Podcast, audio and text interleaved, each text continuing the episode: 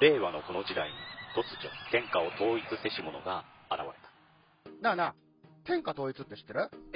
織田信長？ちゃうちゃう。ああ、豊臣秀吉。ちゃうちゃう。ああ、わかった。徳川家康。ちゃうわ。桃の天下統一や。天下統一の塔は桃って書いて天下統一。知らんか？もう食べてますけど？食べとんかい甘くて美味しいさくらんぼ、桃、りんごは、シシド果樹園の天下統一。天下統一で検索。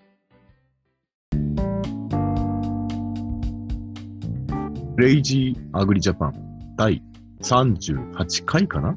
そうです。今日は、えー、埼玉県の、えー、マリオさんでしたね。はい、そうです。に来ていただいております。あ、私は茨城県の農家のガス屋です。いや、今日、今日は、はいマリオさんと昼間まで一緒だったんですが、そうですね。実は今日、大事件があったんですね。そうですね。あの私と、うんマーリオさんは 4H クラブという組織の役員をやっておるのですが、はい。に、荷物をこの本部に置きに行ったらですね、そうですね。過去70年分の資料を見つけてしまいまして、農業青年の戦後からですね、の資料がずっと置いてあったんですね。そこで大事、大事件が記録されている本を見つけてしまったんですね。マーリオさんがマーリオさんが言葉を失うような事件でしたね。あれはね、あれはし、あれは衝撃でしたね。衝撃でした。まさか、まさか、あんなことが起こることがあった。はい。あの、えー、実は、えー、昔の41クラブというのは、えー、技術系の集会を年1回やっておりまして、全国大会を。えー全国農村青少年技術交換大会という、今は、えー名称が変わってるんですが、昔の名称で、えーそういう大会が、えー全国各地で行われていたらしくてですね。うん。参加者も全国の農家が千数百名一度に参加するという大きなイベントだったんですね。そうですね。で、昭和52年にですね、えー初めて愛知県で行われたんですね。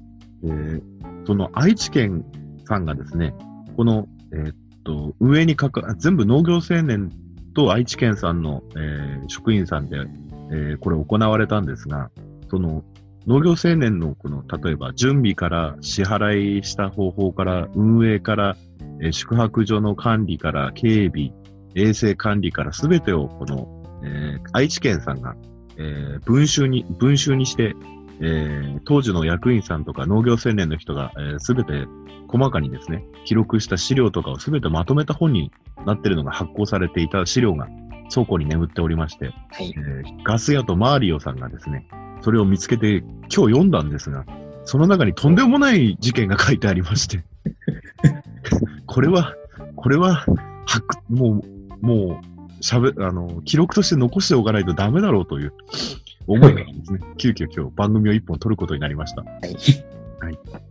ゃあ、じゃあえー昭和52年7月、えー第17回全国農村青少年技術交換大会、えーこれのですね、えー、なんか、あの、どこだか忘れちゃった。いろいろあるんですが、大会運営や行事別にあるんですが、その中に、あの、と、あった、第2部、食中毒のコーナーというコーナーが文集に載っておりまして、えー発生日が昭和52年7月26日の午後8時半から午後10時の間で、えー昼間にお弁当、おな 某、某製弁当会社が製造したお弁当を食べた、えー参加者がですね、えー33名食中毒になるというニュースでございます。これ、マリオさん、話して大丈夫なんでしょうか？もまあ、これらの歴史の中にあった1ページですからね。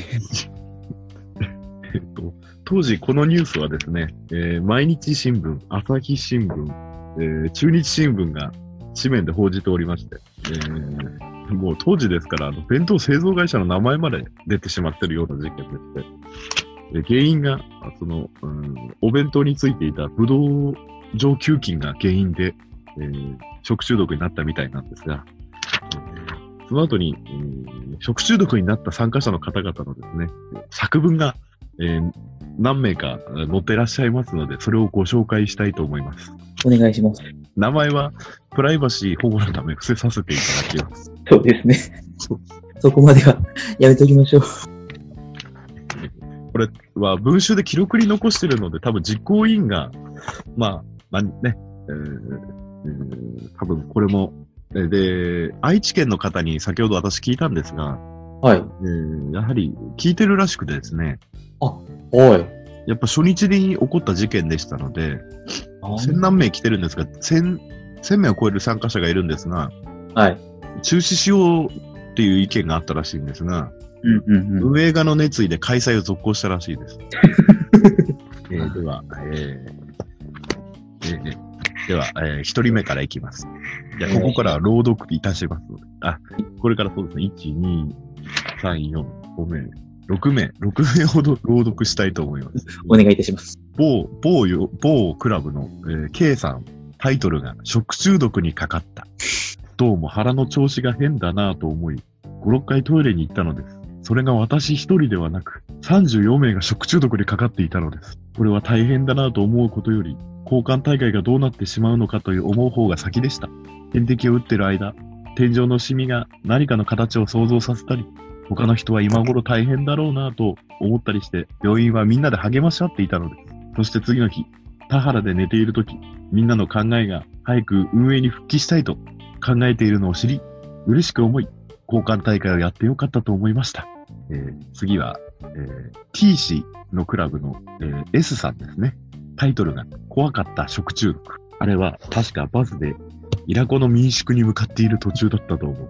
朝6時半頃だったか。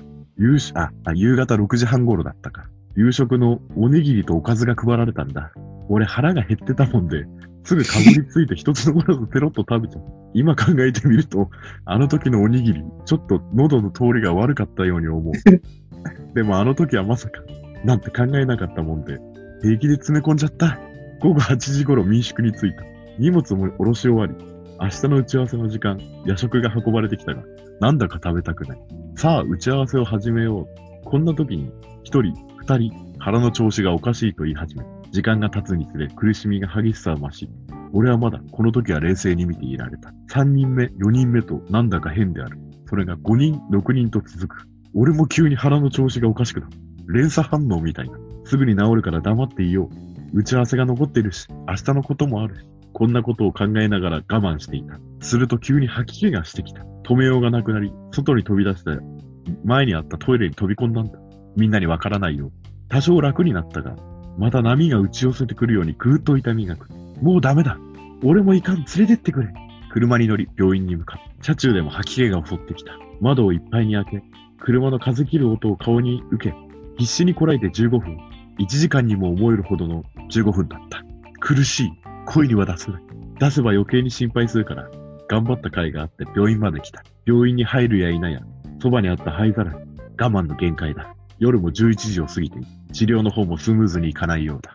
俺たちは松合室の長椅子にゴロッと横になって治療を待っていた。幸い、食中毒にならずに済んだみんなが一生懸命看病してくれた。一睡もせずに毛布を用意したり、治療の補助をしたり、お湯を飲ませたり、それは大変な献身ぶりだった。俺にとっての点滴が、あ初めての体験で少し怖かったが、なんとか無事に終わり、若干ではあるがし、楽になったような気がした。死ぬなんてこと考えもなかったというのは嘘になるけども、もうこれでいけると思った。気が楽になると人のことが気になる。俺たち33人も看病してくれた人たち、暗いところで見ているせいもあって、何か半分半ば病院の、病人のように見える。俺たちが治ったら寝ていてもらおう。その分俺たちが頑張ってやる。それが俺たちのできることだ。ありがとう。あの苦しさ、あの献身的な看病のありがたさを忘れないようにしたい。すごいですね。いいですね。あと、えー、県の職員さんも、えー、文章を寄せておりますね。えー名前伏せますが、T さんの文章です。食中毒患者の体験。思えば、昭和52年7月26日の交換大会初日の夜のことである。1日目の行事が終わり、厚みの会場への移動のため、運営いいとバスに乗り行く途中、某業者製造の握り飯弁当を食べた。腹が空いていたので、みんなさぞかし美味しかったであろう。車中では今日は暑かったな。とか、食べながらこれにビールがついていれば、給食係の計画は満点だがな。丸々くんどうだいなど話が出ていた。約2時間かかって目的地の小石ヶ浜に着き、それぞれの民宿所に着いた。みんなが入浴後、当日のものと当日の行事の話し合いをしている。青年の〇〇くんが腹が痛いので先に休ませてもらいたいというので、衛生看護係に連絡し、シロンをもらい、本人は飲んで寝た。また、引き続いて技術家の〇〇補佐も、僕の、僕も腹の具合が悪いと、そうしている中にお世話をしようとしていた私も気分が悪くなり、なんだか胃のあたりが重苦しくなり、吐き気を催してきた。困ったことになった。先ほど飲んだ牛乳のせいかな。すでに数少ないトイレは満員のようだ。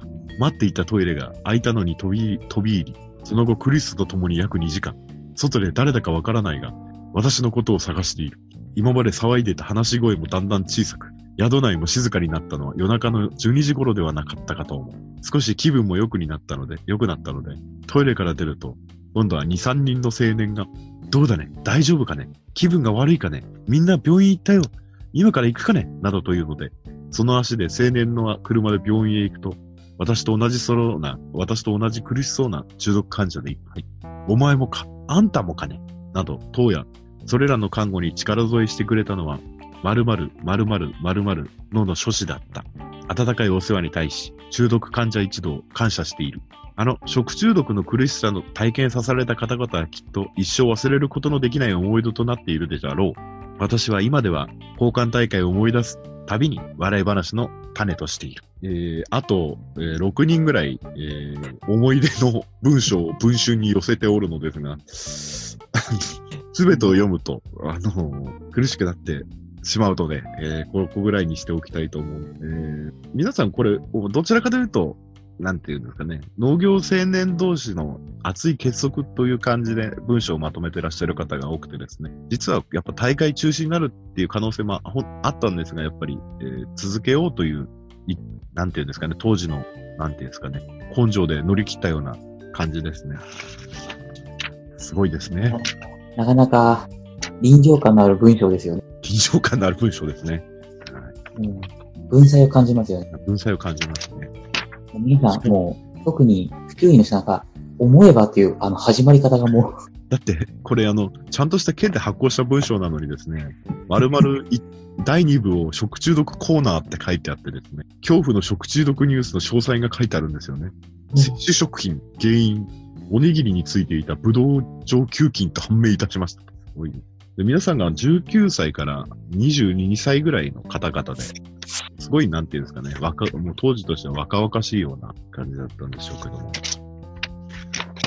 でも、大会運営側としては大変でしょうね。いやね、ましてやね、1日目でそれが起きてしまったらもう、ですよね。今までの苦労はね、水の泡になってしまう。そうですね。参加者1000名超えてるわけですからね。そうですよね。はい、でも、なんだって言っても違うものにはなんか、3ヶ月でこんな大規模なことができるのかという、なんか驚きのコメントもありましたよね。本当ですね。す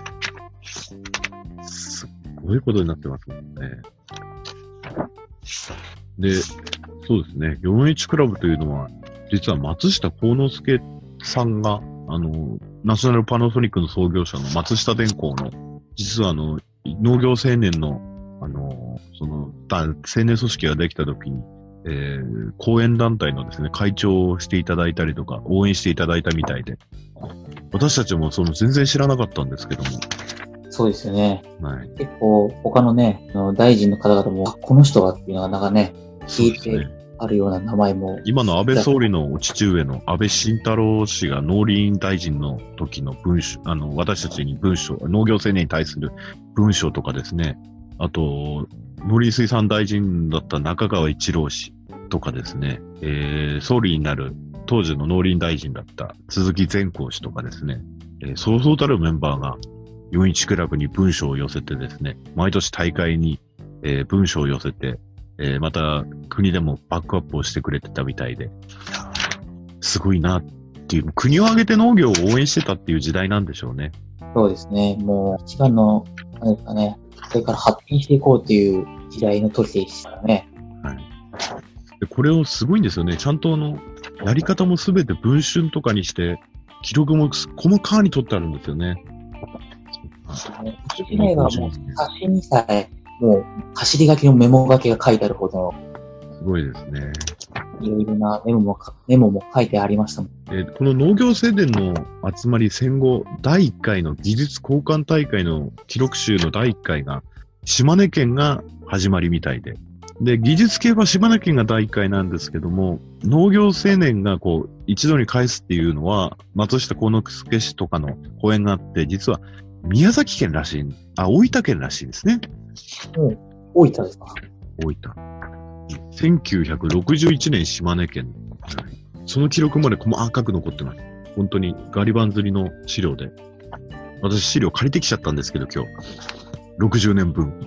なかなかの、なかなかの重さでしたもんね。なかなかな重さでした。これ国会図書館にもないですからね、これね。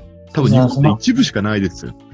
全州揃ってるって本当、あそこの、もう、しかなかったからね。そうですね。その時行われてたのが、この時代はあれですもんね。えー、時代が起きたこと。ブレジネフ書記長が、ブレジネフさんが書記長になり、サダと訪問、歴史的話題、カーター政権発足、西ドイツ過激化テロに屈折。すごいですね。王貞治756号ホームラン。円高ショック、不況に追い打ち、日本赤軍また乗っ取り。すごい時代ですよ、やはり。うん。また、まあ、あれ、あれもそうですよね。その、開催する県によってもその冊子の、ちょっと質が、ね、紙質が違ったりとか、それもちょっと面白かった。そうですね。やっぱりその県、県の力によって違うんでしょうね、やっぱりね。そうですね。その感じはちょっと見て取れましやっぱでも、結構、一番結構分厚いのはですね、た。はい。広島県は、オールカラーで表面写真でフルカラーのカラー写真。1900、あ昭和53年に行われたんですけど、これはすごいお金かかってますよ、当時としては。フルカラーですから。赤、あの時代でフ。ルカラー写真の写真ですから。でも本当そのカラーの出始めもうちょっと前からか？うん、もう、もう70年代ではカラーになってるでしょ。うーん。で、青森県だとこの大会のためにねぶたを1台出してます。ちゃんと、その写真もね、あの、掲載されて、掲載されて。ね。すごい立派なねぶたでしたね。すごかったですね。写真。やはり、ね。私は趣味としてですね、これをやっぱりデジタル化するというか、これをやっぱ私の使命としてこれを歴史の一冊にまとめたいと思いますね。そうね。もう、歴史っていうね、時期からしたらちょっとそこはちょっと使命感が燃えるところかもね。そう。で、やはり参加が7カ国さ30人とか来てたみたいで、やっぱり全国、日本全国プラス海外から参加と。何カ国来てましたっけ？その時アルゼンチン、花の方、コーヒーのブラジル、はいまあ移住の方ですね。あと、うんうんボリビア、えー西ドイツ、ドミニカ、オランダ、パラグアイ、プラス日本全国。あと台湾ですね。今の日本のよりかなり進んでいたんじゃないかっていうぐらい、国際交流もしてるし。そうですよね。はい。ドミニカそこそこからも来てるっていうところがまたなかなか。うちら、これ考えると、もっと頑張らないとダメだなと思います。そうだね。ちょっと本当昔の、ですね、先輩方は、本当にバイタリティがあって、だって食中毒治ったらまた上に参加しようっていう感じで、なんか実行委員やってるぐらい責任感があるような感じで。だったらもう無理だな。1000人からいてね、食中毒30人出たら普通は中止ですけどね、今だと。今もう、すぐ、もうね、ニュースとかね、なりますから。でも今度中止、でも当時ですよ、当時で1000人。で、ほとんど運営側が食中毒だったみたいなんですよね。実行委員側が。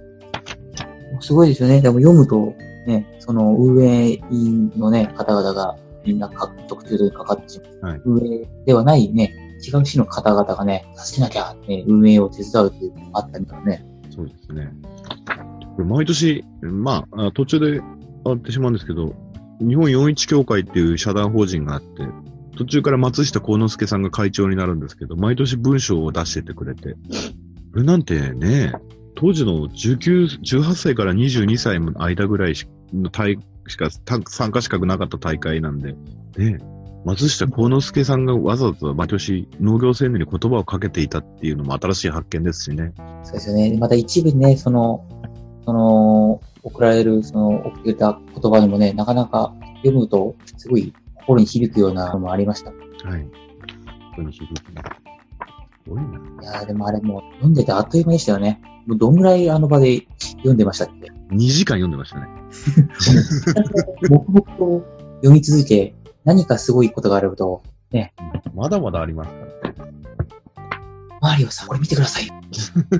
アジアさん、これ、この記事すごいですよね。どういうことですか？この技術大会の必要なもの、トラクターってどういうことですか？みたいな。クイ何本って何なんですか？これでみたいな。そうっすもんね。八丈島行ってると、大島か、大島行ってる時もありましたから、これね。あれはびっくりしたよね。それを見見つけたときは。あれびっくりしましたよね。すごいですよ。これなんか1978年の時なんですけど、はい。えー祝辞、二度で立つき、あの、東京都知事ですね。そうそう。八丈島な。八丈島にようこそ。びっくりだよね。もうそんなね、あんな離島のとこでやれると思うと、ちょっと今度そこでもやってみたいねってなっちゃいますよね。やってみたいです。何かあと他にありましたか？はい何かあと他にありましたか？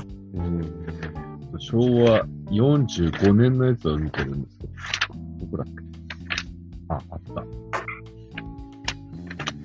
でもあれだガス屋さん。はいはい。その、ね、昔のその冊子を読んでいて、今なんか、現代でその悩んでいるような問題が、案外そこの冊子の中に答えがあったりね。ありました。あの、60年前、50年前と悩んでることは一緒なんだな。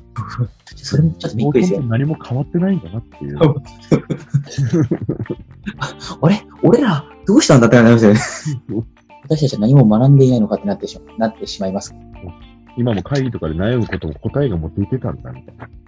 そうですよね。見てて、読んでてね。えーと、これはですね、じゃあ、ちょうど見つけたのでですね、えーはい。これは、えー、何年だと昭和43年7月10日3泊4日で奈良県で行われた第4回全国 4H クラブ員の集い。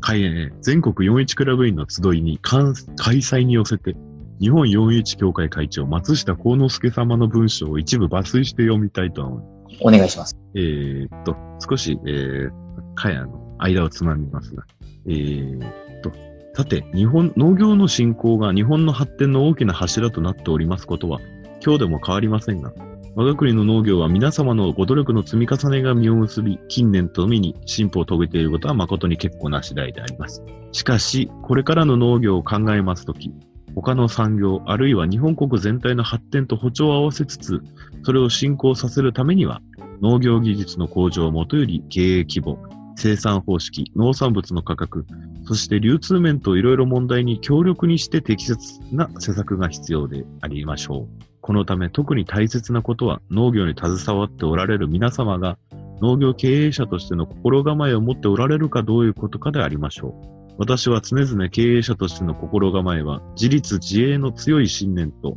広く社会に貢献しなければならないという精神を絶えず持ち続けることであると思います。このようなことは農業経営の場合にも相通ずるものがあると信じております。これを力強く実現していくために 4H クラブ員の皆様におかれては、その活動を通じてクラブ員の自発的な意思と行動で体得することに心がけておられ、言い換えると自分で自分を厳しい環境のもとにおいて教育しておられるということになり、誠に強い限りと申します、申せましょう。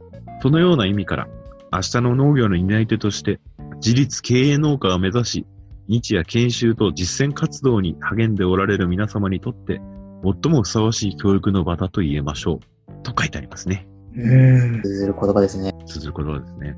実はあの、松下成形塾より前に41の方で教育をしていたんじゃないか。ありがたや。ありがたや。ありがたや。ちょっとね、今までこの陽一の道でね、その、はいね、今までのその冊子に、えー、投稿してくね、書いてくださった、まず、ね、その方たちの、ちょっとね、刺繍じゃないですよ。なんかまとめれそうですよね。一冊できそうですもん。そうですよね。これね、毎年、えーし10年ぐらい松下幸之助さん文章書いてくれて、ね、いろいろあるので、こういうのまとめても面白いかなと思うんですよね。そうですね。ね、実際だってそのね、いろいろその松下さんが書いた、ね、そういう文言集みたいなのがね、販売されてますからね。そうなんですよ。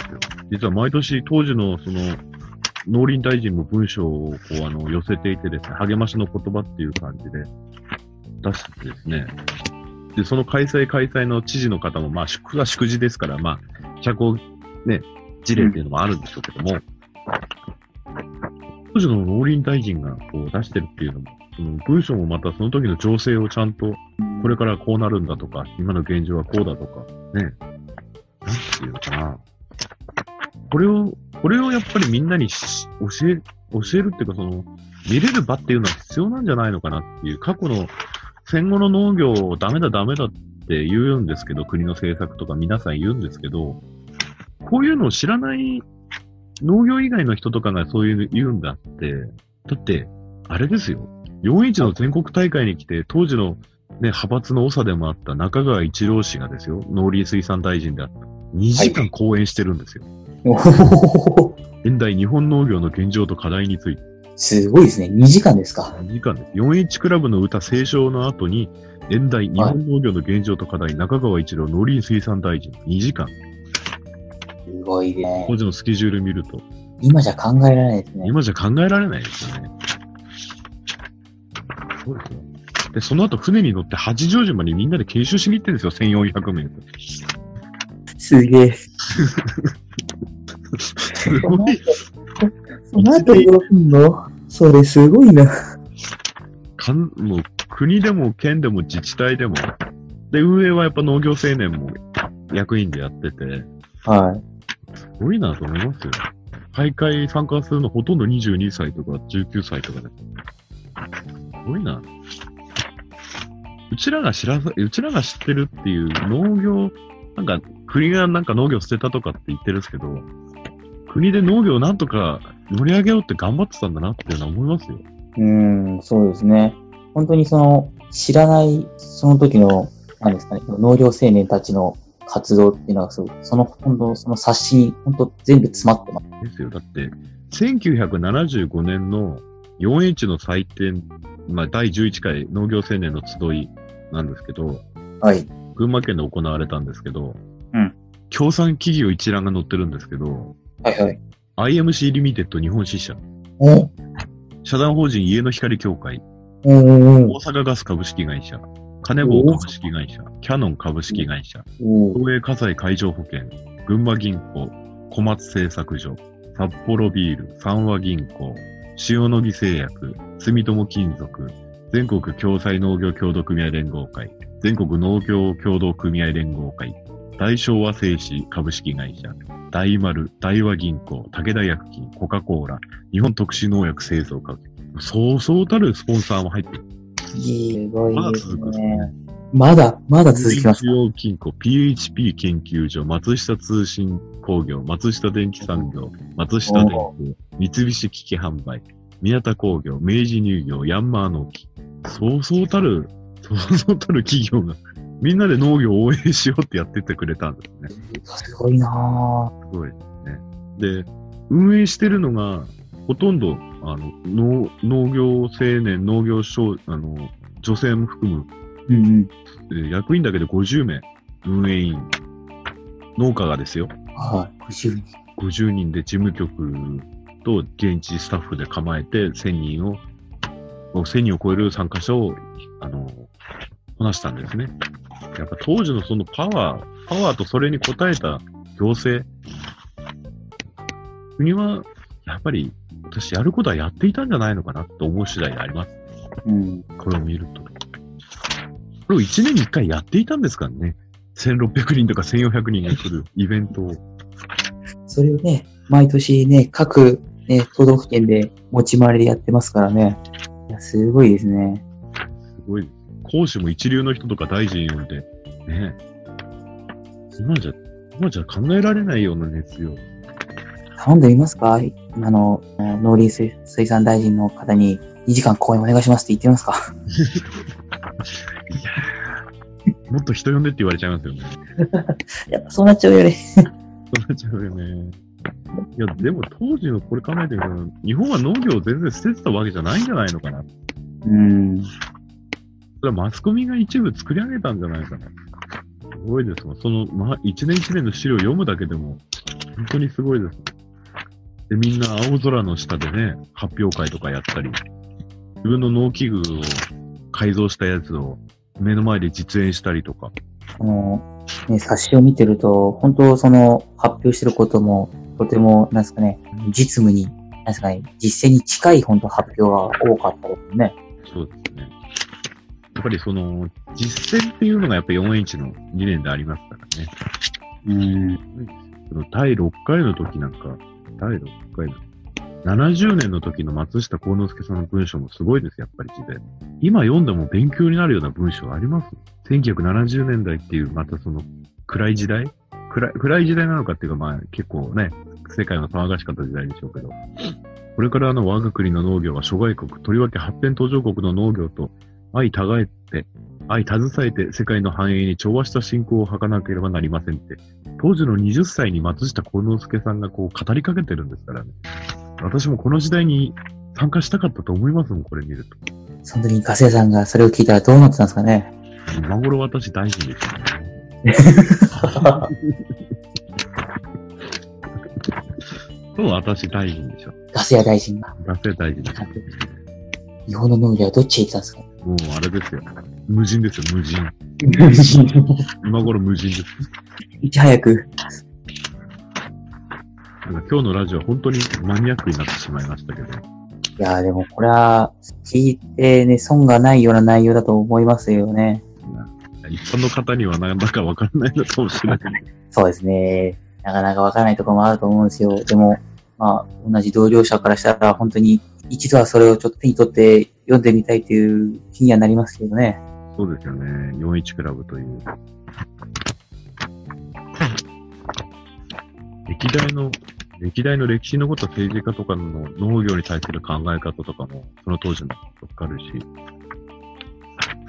なんだろうな、これを、これを伝えたいな。本を出すしかないかな。でもね、うまくガセさんがまとめたらなかなか面白そうな本になりそうな気がしますけどね。これまとめるってなったら大変な量ですよ。本当に膨、膨大な量ですからね。膨大な量です。本当に。で資料としては昭和23年からあるんですよ。まだ 全国でまとまる前の 4H っていう。全国各地でバラバラにあったのを昭和30年にまとめたんです。でね、そのね、またそのまとめるまでのね、その過程っていうかね、その、急進派と斬新派に分かれていたんですよね。そうそう、それ、それ。国とか関係省庁と調和を取ろうって派と、あの、そんなの関係で自分たちでやろうっていう派でなかなかまとまらなかったらしいですから。すごいですよ。なんていうか、その、やっぱりなんていうのかな。本気になって考えてたんでしょうね、やっぱり。うん。ですかね、一応僕たちもね、熱量を持ってね、やってる、やってるんですけどね。うん。なんかじゃあ1500人とか、これ。じ大会の実行委員長がの時の農林大臣が実行委員長になってたりとか、ねなかなかいいよ。今じゃ。今時なかなかないですよ。政府肝入りの政策じゃないとなかなかそうなんですよね。これ番組になるのかな？もう皆さんわかりますかこの一枚一枚、このページをめくっている音が。もう資料がですね、と膨大膨大すぎて、人間の頭2個分ぐらいの厚さになってますからね、厚さで言うと。17回。すごいですね。鈴木善光氏、時の農林大臣、後総理大臣になる方ですね。お本日ここに、明日の日本農業を担う総集年代表1004名の方が参加され、これからのこと、将来のことも書いてありますのでね。うん。大臣が直接20歳のね、農業青年に語りかけてるっていうのがないんですか？ら。うん次の大臣の中川一郎氏の言葉なんか、すごい激、激励の言葉ですからね。おそれ2時間にわたって講演してるっていうんですから、また熱意が違いますね。確かにね。今度の大会にちょっと頼んでみますか？で頼むっていうんじゃダメです。向こうからやりたい、やらせてくれっていうような、そうですね、頼むじゃなくて。当時の農林水産大臣、渡辺道夫氏とかね、本日この雄大な八甲田山の自然の中で、明日の日本の農業のその青少年1004名が参加して、開催ごお祝い申し上げます。ええー。ごい。これみんな、ね、ちょっと政治史詳しい人だったら聞いたことある政治家の人がみんな書いてて、挨拶してて。そうですね。いや、我々若手も頑張んないとダメですね。私の先輩方の熱量あるぐらいやってみたいですね。それは、あの、食中部ででも大会継続しますよね。そんな気概だ、勢いだったらね。もうダメだ。もう節々もう、もうその、もう、もうインパクト、インパクトが強すぎて、もうそれが出てもしかもそれは、あの、ちゃんと文集に載せてですね、楽しい笑いの種みたいな。う、ね、そうやって言えるっていうね。やっぱり結構文集とか反省とか経験でどうなったかっていうので、やっぱりこう、取りまとめてると、例えばあの、事務局やった人の今作文読んだんですけど、はい。やっぱり仕事をやりながら、で、昭和40年代の2000数、2000万ですよ。の支払い業務をやったとか、おー。二十歳ですよ。ねと、当時昭和昭和45年当時の2000数千万のイベントの会計支払い、物資物資の運搬、今の平成の世と違いますからね。うん。それを農業者だけで運営してたっていうのは、なんか、やっぱ自立独立の精神があったのかっていう。今で言ったら億ぐらいの単位でしょうね。え2000数千万。もうそこまで奥まで行っちゃうよね。これをやったっつうんですからね。計画からみんなややらされてみたいな書いてあって。いや今の60代、70代で 4H 入ってた方っていうのはすごかったんだなと思いますよ。や、それをやってたんですからね。いや、今日はなんか、の、なんですかね、干渉に浸ってしまった回になってしまいましたが、いや、偉大な農業の先輩方の偉業をですね、何十年にもわたって白を追いかけてしまったせいで、いや、私たちがやってることがまだまだなんだなと痛感させられた一日でございます。そうですね。いい勉強になりましたね。いい勉強になりました。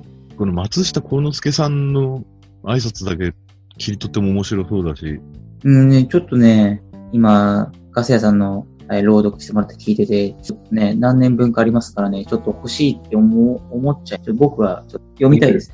で資料が現像してるのが俺が今家に持ち込んでいる一部しかないんですからね、その各年代のやつ。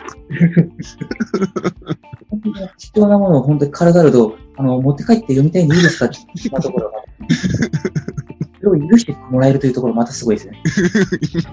いいですよ。仮に道中読んでくだされて。しかもあの、あれですかね、お茶まで出されましたもんね。あの、上がりしてる事務所の某団体に、ね、いきなりお邪魔してね、床で座って読んでたら、こっちに座って読んでくださいってお茶まで出して、どうぞ勉強してくださいって言われて。読んでたらね、お茶まで出してくれよ。気づいたら2時間もいて本読んでましたもんね。で地下、地下行きました？マリオさんは。行きました、地下。地下倉庫。行きました。地下倉庫行きましたよ。あれ、上のロッカーの書類の日じゃないでしょ？いや、火じゃないです。でしょ？いや、すごかったですよ。もう一面、全部もう、歴代っていうかもう昔からのもういろんな総会しろいろいろ全部ありましたから。ですよね。俺、今度、農閑期で暇になったらですね、1週間ぐらい、あの、あれかな、読み込みに行かないといけないのかなって。もう寝袋を持ってもう行くしかないみたいな。いや、でもちょっとあれですよ、日本のちょっと戦後の政治史とか、あの、なんかそういう研究してる人だったら、もう当時のね、本当あの、記憶に残るような政治家たちが、こう、農業をどうしたかったんだろうっていう思いもわかるし、資料を読み込めば。うん。技術に来て語ってるんですからね、講演したりとか。そうですよね。うんまだまだ勉強不足だなっていうのを思った一時、ね、一日でした。本当に。いい時間でしたね、今今日はいい時間でした。全然リスナーのこと考えない回になってしまう。日。うんそう、それに手に触れて感じ取った私たち二人だけしかわからないこのわ、からないという。このラジオ41クラブインで聞いてる皆さん、赤坂には貴重な資料がまだまだ眠っているビルがあります。宝が、宝がね、あ、じゃあこの場で、この場であの、あれですかね、ガス屋と一緒に日本の戦後の農業史、特に、特に農、41クラブ関係を一緒に研究し、編纂し、まとめて出版まで、出版っていうかまあ、そういう業務に就きたい方、お手紙待ってます。厳正な審査の上、お返事いたしますので、どしどし応募してきてください。お願いいたします。お願いいたします。私と一緒に昭和、昭和20年から現在までの農業青年の動きを研究しませんか？そうですよ。本当にね、もう今年で年号変わりますからね。年号変わりますからね。昭和23年からですからね。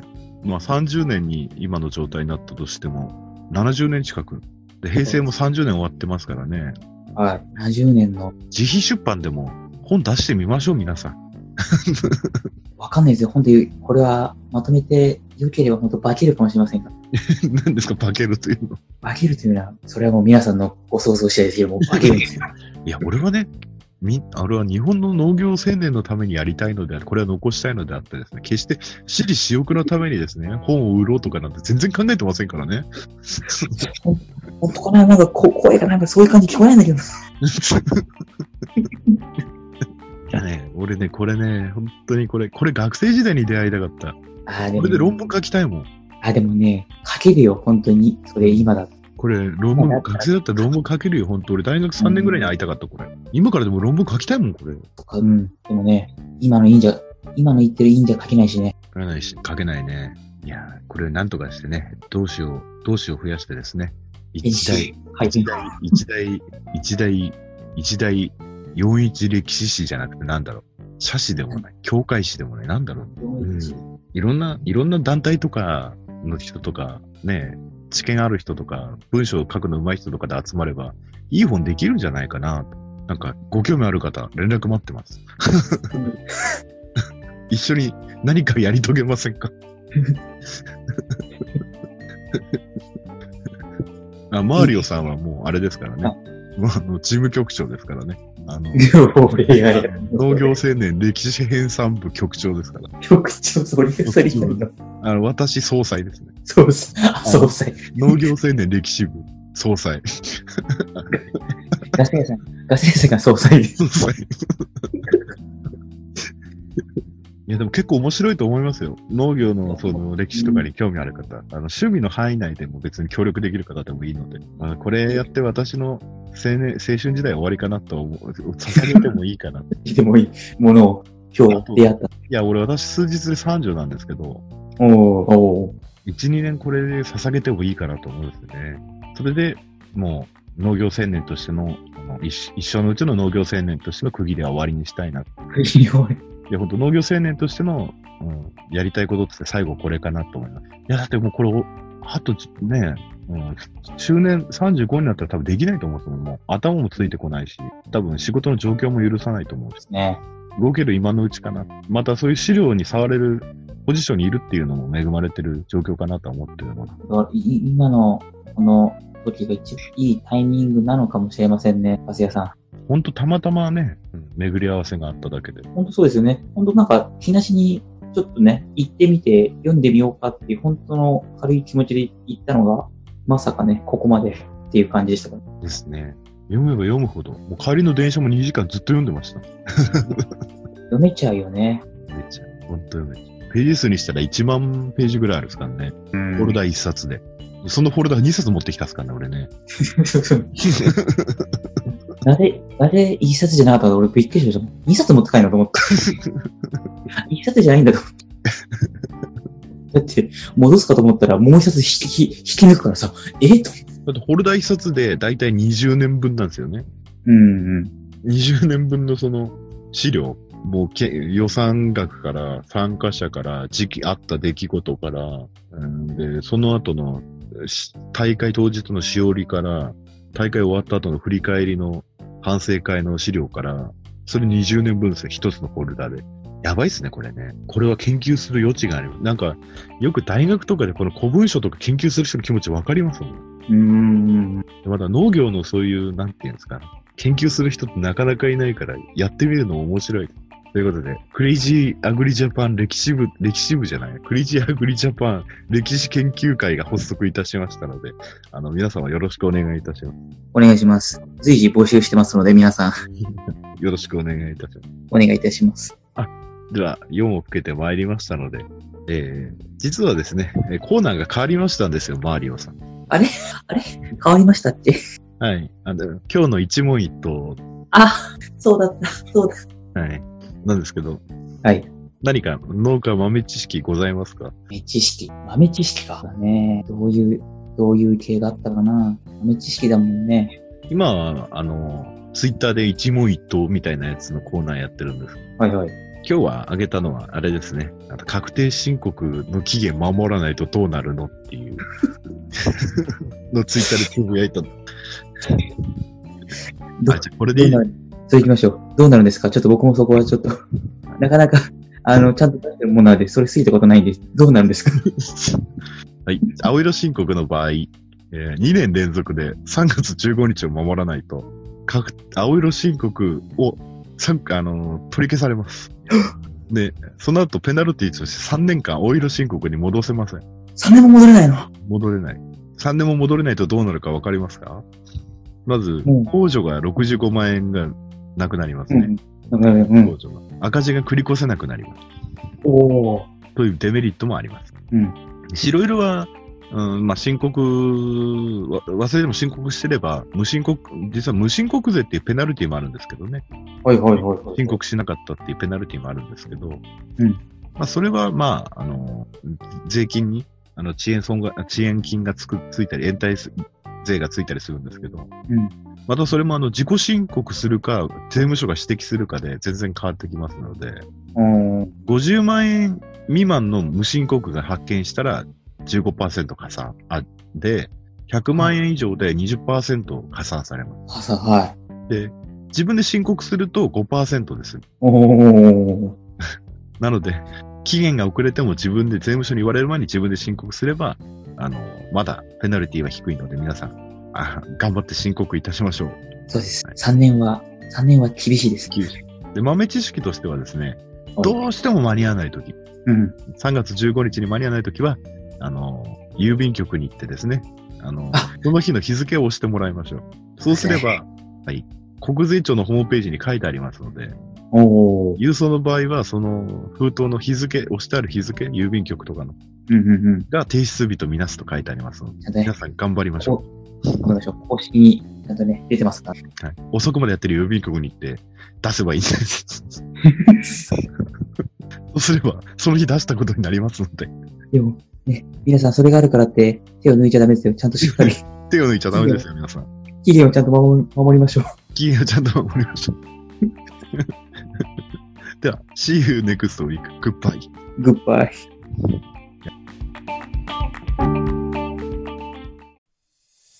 燻製とは美味しい燻製とは楽しい燻製とは難しくない燻製ミックスナッツ燻製チーズ燻製卵などベアーズスモークハウスがお送りする燻製品の数々お問い合わせはベアーズスモークハウス1 at gmail.com 1は数字の1でお願いします。ツイッターはアットマークベアーズスモークハウスまで。